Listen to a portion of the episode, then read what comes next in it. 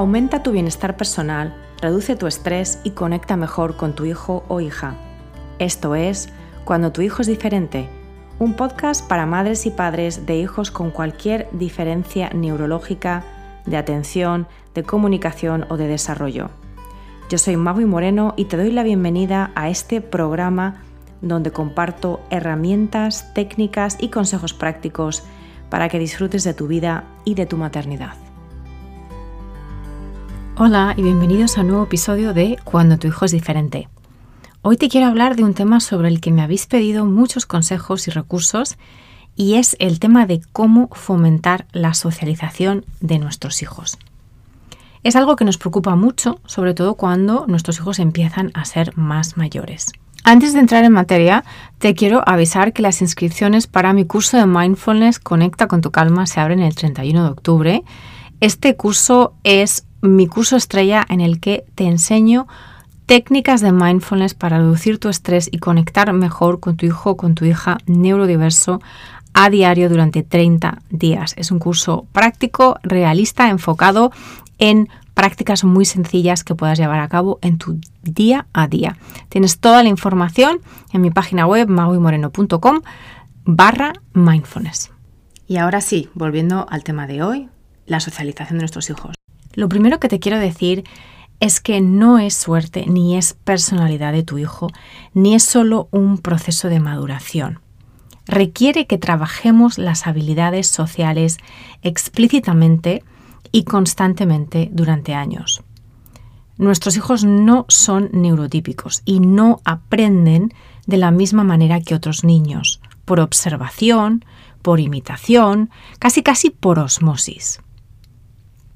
Para nuestros hijos hay toda una serie de desafíos en sus habilidades mentalistas o en su teoría de la mente, que es su capacidad de darse cuenta de que otras personas tienen otros pensamientos diferentes a los nuestros, en sus funciones ejecutivas para planificar y ejecutar acciones o comunicación apropiada en el momento apropiado, en su perfil sensorial, que hace que haya una serie de obstáculos previos a socializar con otras personas de su edad y también, por supuesto, con los adultos, ¿no? Lo más importante como padres es entender estos desafíos como parte del cableado de su cerebro y no malinterpretarlos como una falta de interés o como un deseo de estar a solas, porque no siempre lo es. Los seres humanos necesitamos conexión, necesitamos amistad, y las personas neurodiversas no son marcianos, son seres humanos también. También necesitan amigos y ser vistos, comprendidos, escuchados, apoyados. Aunque esto desde fuera y desde, nuestra perspectiva neurotípica no siempre se vea de la misma manera que muchas amistades típicas. Así que de nuevo insisto, como padres no podemos dejar que la vida social de nuestros hijos surja de la nada, sin ponerle un cierto esfuerzo por nuestra parte. ¿Cómo lo hacemos? Te propongo dos vías. La primera es la vía más formal o terapéutica. Aquí se trata de usar abordajes con material especializado. Ahora os comento más. Y en la medida de lo posible en entornos sociales seguros y o terapéuticos, ya sea en la escuela, ya sea en terapia individual o en terapia grupal. Y la segunda vía es que también hay que trabajarlo de manera natural en nuestra vida social familiar. Todas, absolutamente todas las interacciones a diario de nuestros hijos con nosotros, con sus hermanos si los tienen, con los primos, con los vecinos, con los compañeros de clase, en el parque, todas son interacciones sociales. Es decir, a diario hay muchas oportunidades de práctica de la socialización. Esto es un tema que se puede trabajar con lo que haya en el entorno, pero también os digo que a menudo hay que educar a ese entorno neurotípico. Por eso aliarse con otros padres y familias abiertas, comprensivas y de confianza es la base más sólida para avanzar con esto. También se puede aprender a socializar ampliando horizontes sobre todo si vives en un lugar donde no hay mucha variedad social, mediante pues, Internet, ¿no? Con actividades online para niños, con un perfil similar al de tu hijo o hija, por ejemplo, con intereses de música o con intereses especiales. ¿Cómo empezamos? Con libros y siendo nosotros mismos modelo. Hablando de nuestras amistades, enseñando con nuestras acciones cómo lo hacemos y explicándolo explícitamente, especialmente en lo que se refiere a las reglas sociales, porque a menudo son implícitas, es decir, están ahí y las conocemos tú y yo, pero nuestros hijos con autismo o con TDA mm, o con altas capacidades no las entienden o no las conocen, o las dos cosas. Hay muchos libros sobre la amistad para niños y varios de ellos son específicos para niños con autismo y otras neurodiferencias. Hablan de la amistad y dan pautas sencillas para ser un buen amigo. Uno de ellos se titula Yo soy como tú, tú eres como yo, de Cindy Gaynor. Otro es How to be a Good Friend, en inglés solo, desafortunadamente está, de Lori Krasny Brown. Y otro es Un amigo como tú, de Andrea Schoenberg. O Estar bien diferente. Está bien ser diferente, perdón, de Sharon Portel. Te voy a dejar los títulos en las notas del episodio, pero seguro que encuentras otros más. Y algunos no tienen por qué ser específicos, de hecho muchos de estos que te acabo de comentar no son específicos, pero hay algunos que sí son específicos para niños neurodiversos. Al final, todas las situaciones sociales son momentos potenciales de aprendizaje para nuestros hijos, pero también para nosotros como padres. ¿Para qué? Pues para observar, para tomar nota, para ir identificando problemas, conflictos o áreas en las que necesiten más apoyo. Por ejemplo, tu hijo sale corriendo cuando ve que viene un niño hacia él en el parque, o no quiere que toquen sus juguetes cuando vienen los primos de visita, o no sabe contestar cuando le hacen preguntas en abierto, es decir, preguntas que no admiten un sí o un no de respuesta. O no se despide cuando ha acabado de jugar o cuando hay que marcharse y simplemente se aleja sin decir nada. O al contrario, es un niño o una niña que invade el espacio personal de los demás o que hace mil preguntas y aturulla a los demás niños o que va diciendo que fulanito o menganita es su amigo cuando realmente no es capaz de hablar con él, ni de iniciar juegos con él, ni aparentemente hay una conexión con ese otro niño desde nuestra perspectiva, aunque tu hijo crea que sí hay muchos errores o zonas de desafíos para una socialización fluida de nuestros hijos neurodiversos. Y entrar de fondo en la parte de los abordajes se sale del ámbito de este episodio y también de este podcast. Es importante, en la medida de lo posible, formarse e informarse para entender los prerequisitos para una buena socialización, que tienen que ver con el lenguaje, sí, pero más que con el lenguaje, con la comunicación. Y yo desde luego recomiendo, en la medida de lo posible también, ponerse en manos de especialistas. Ahora bien, sí que os quiero dejar aquí algunos recursos muy recomendables que nosotros mismos hemos usado en casa con mi hijo y que también han aportado terapeutas y educadores que han trabajado con él a lo largo de los años. Desafortunadamente, muchos de ellos están en inglés, eso también os lo aviso. El primer área es el área de la autorregulación emocional, porque de poco sirve que tu hijo hable o sea aparentemente sociable si no es capaz de entender sus emociones y de autorregularse. Si cada vez que otro niño le gana o cambia tema de conversación, salta por los aires con una crisis de frustración o de enfado, pues digamos que esa socialización no va a llegar muy lejos. Para trabajar esto, nosotros llevamos usando el currículum de las zonas de regulación desde hace años y te dejo la info en las notas del episodio. En inglés se llama The Zones of Regulation, pero tienen algunos materiales gratuitos en español en su página web. La segunda área es lo que en inglés llaman SEL, Social and Emotional Learning, o educación social y emocional. Y aunque desafortunadamente sigue siendo una asignatura pendiente en la mayor parte del mundo y sobre todo en la educación pública, es que es una asignatura fundamental.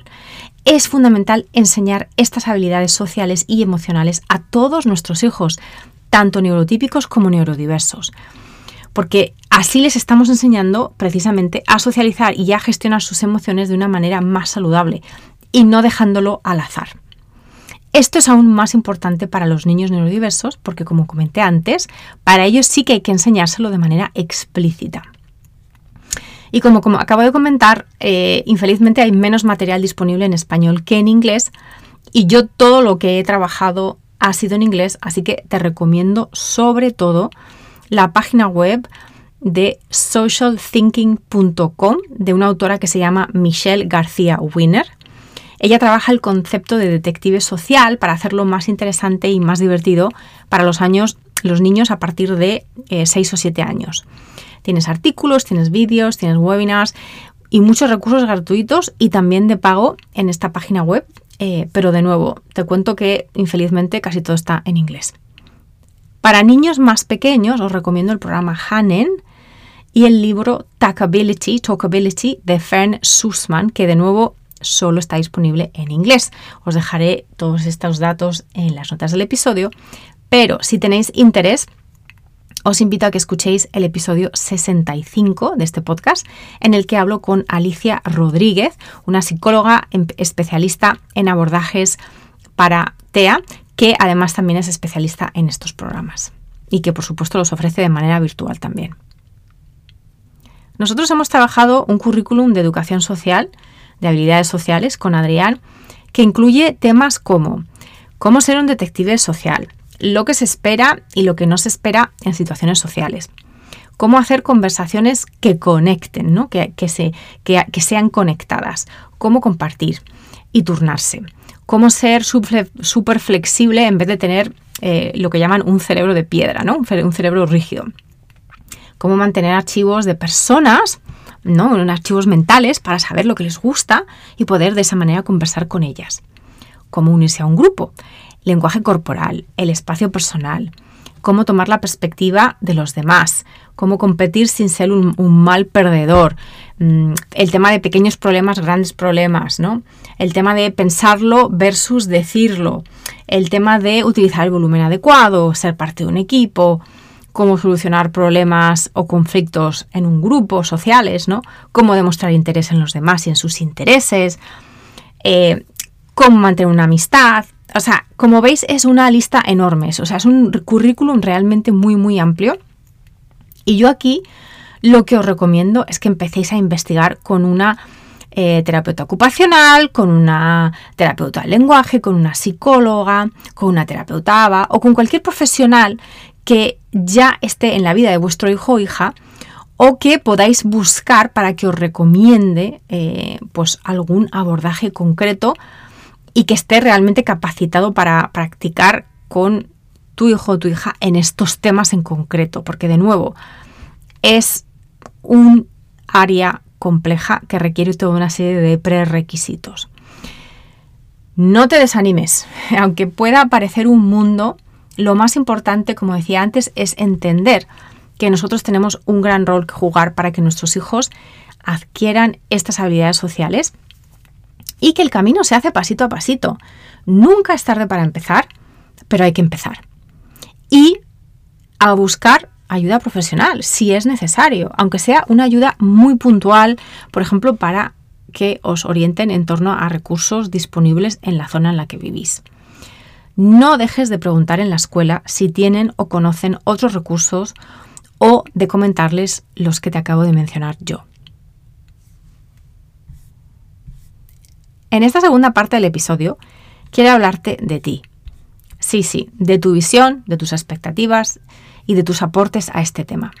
Porque es igualmente importante de cara a permitir, apoyar y animar a que tu hijo o hija tenga una vida social sana para él o ella, y no para complacerte o no solo para complacerte a ti o para aliviar tus propios miedos.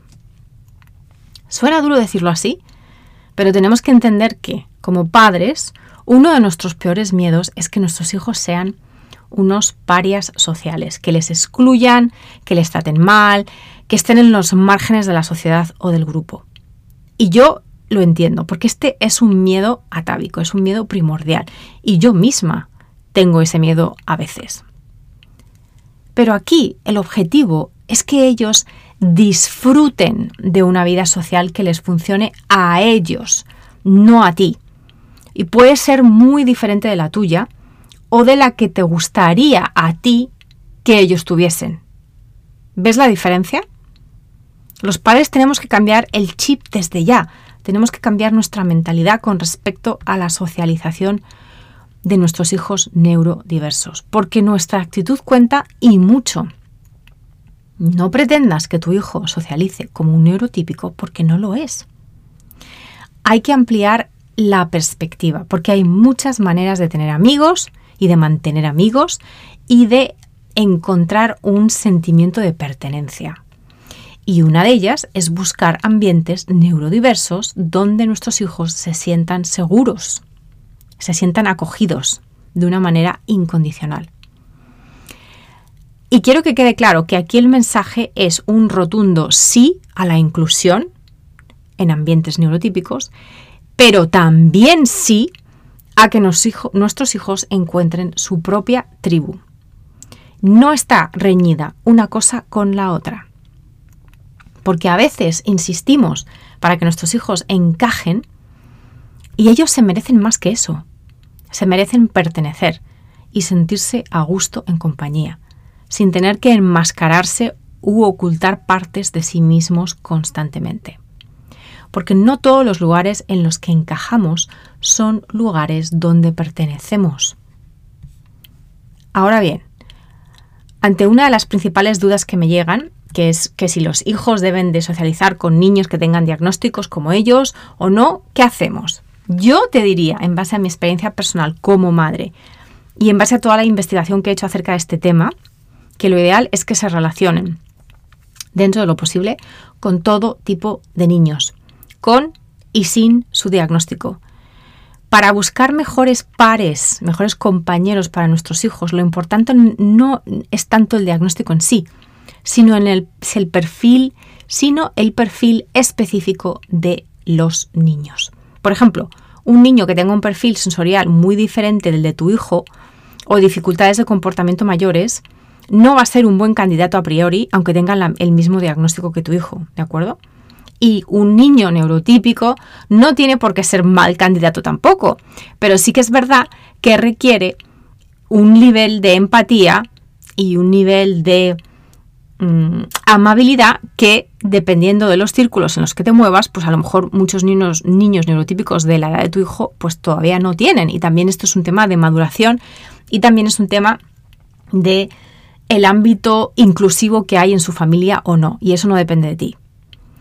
Si tu hijo o tu hija tiene autismo o TDA, ya hay muchos niños en nuestros entornos, sobre todo si vivimos en grandes ciudades y muchas veces, cuanto más abiertos somos sobre las neurodiferencias de nuestros hijos, pues milagrosamente más niños mm, neurodiferentes aparecen en nuestro entorno, hasta debajo de las piedras, como digo yo.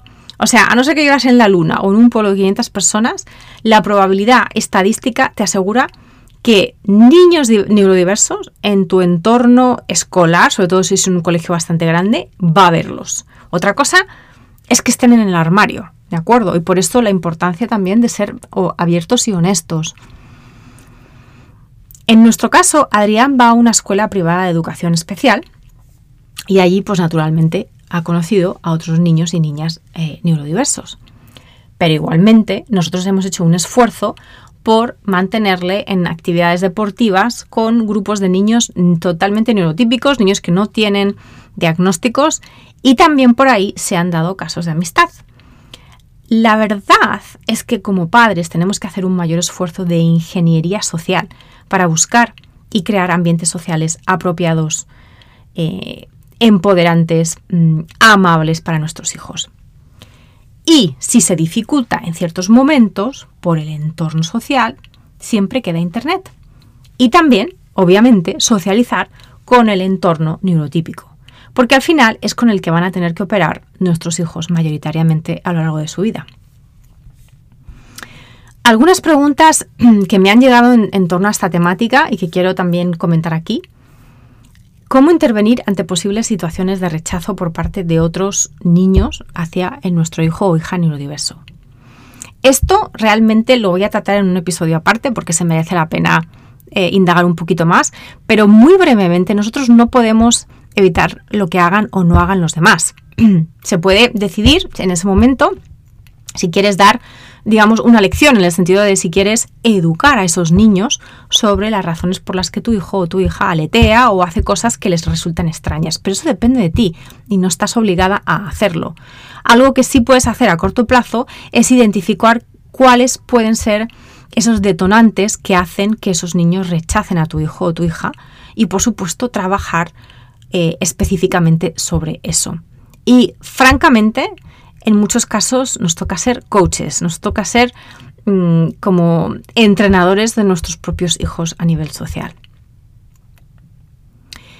Otra pregunta que me ha llegado, eh, que es muy, muy común, pues mi hijo, mi hija mira, se interesa, pero desde la distancia no se involucra en el juego, no demuestra interés. Esto es muy común con los niños pequeños, con los niños de menos de 4 años. Esto se llama juego paralelo y eh, es normal para todos los niños, sean neurodiversos o neurotípicos. Y tiene toda una serie de beneficios sociales para, para después, porque al final los niños están observando, están aprendiendo por observación. Pero es verdad que podemos hacer algo para animarles, que es empezar a ser modelos de comportamiento y de lenguaje nosotros mismos para ayudarles a demostrar interés por lo que hacen los demás. Y esa es la iniciación, esa es la conexión inicial para el juego. ¿Cómo lo hacemos? Pues empezando en casa. Cuando veas a tu hijo o a tu hija jugando, no se trata de acribillarle con preguntas, sino de sentarte al lado y de comentar y de jugar con ellos de manera no intrusiva. Otra pregunta muy común. A mi hijo no le gusta socializar. ¿Debería insistir más cómo evitar causarle más estrés con este tema. Mira, el estrés social es parte de la vida de muchas personas, de muchos niños y niñas neurodiversos, pero también de muchas personas, adultos y niños, neurotípicas. Es decir, hay una parte mm, de la socialización que nos puede causar un cierto estrés o nerviosismo y esto es natural. La clave, yo diría, es exponer, no insistir. Exponer, exponer y exponer. Porque si no exponemos, si no damos oportunidades y si no identificamos las dificultades más acuciantes en este momento para nuestros hijos, pues no van a poder practicar, ni aprender, ni poner en marcha esa flexibilidad social que se necesita para ponerse en una situación de amistad y una situación social. No podemos aprender a ser amigos en un vacío. Hay que exponerse y hay que exponerlos, porque en el fondo nadie hemos hecho amigos quedándonos en casa, y mucho menos antes de Internet, es decir, requiere de práctica. Como padres podemos y debemos hacer mucho para que la experiencia sea lo más agradable posible. Claro, y esto sí significa escoger muy bien situaciones, personas y momentos adecuados. O sea que, como decía antes, sí que tenemos un papel porque podemos aprovechar el entorno social informal, natural de la vida cotidiana, pero esto no quiere decir que no hagamos un poquito de ingeniería social también los padres para digamos, fomentar que la experiencia sea lo más agradable y positiva posible y también hacerlo de una manera muy cortita e ir incrementando estas situaciones sociales con los hijos poco a poco. Al final y en definitiva, como comentaba antes, como padres tenemos que convertirnos en coaches sociales y de juego de nuestros hijos.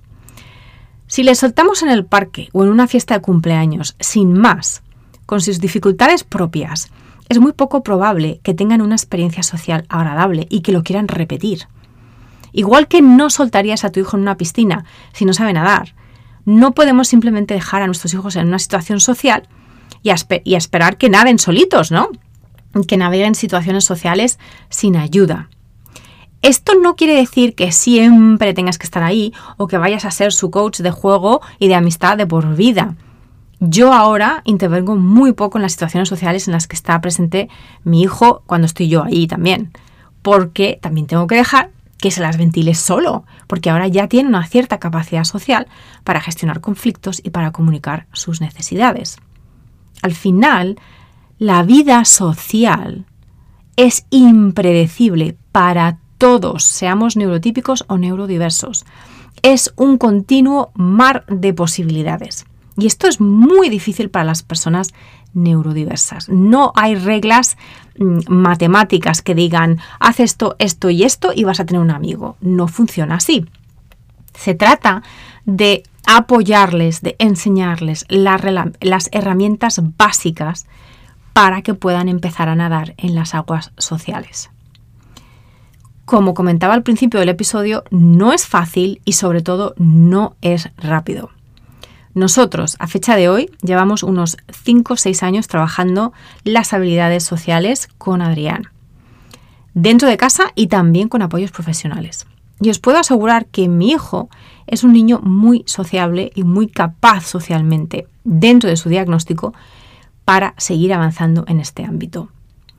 Y sobre todo es un niño motivado, motivado a ser sociable, porque al final hemos invertido en ir creando poco a poco un círculo virtuoso por el que él adquiere competencias sociales y tiene mejores experiencias, lo cual eh, le sigue motivando a adquirir nuevas y cada vez más complejas competencias sociales, etcétera, etcétera, etcétera. Ese es el objetivo, crear este círculo virtuoso. Espero que este episodio te haya aportado valor y te haya hecho reflexionar sobre qué puedes empezar a realizar o puedes cambiar con respecto a ayudar a tu hijo en su socialización y en hacer amigos.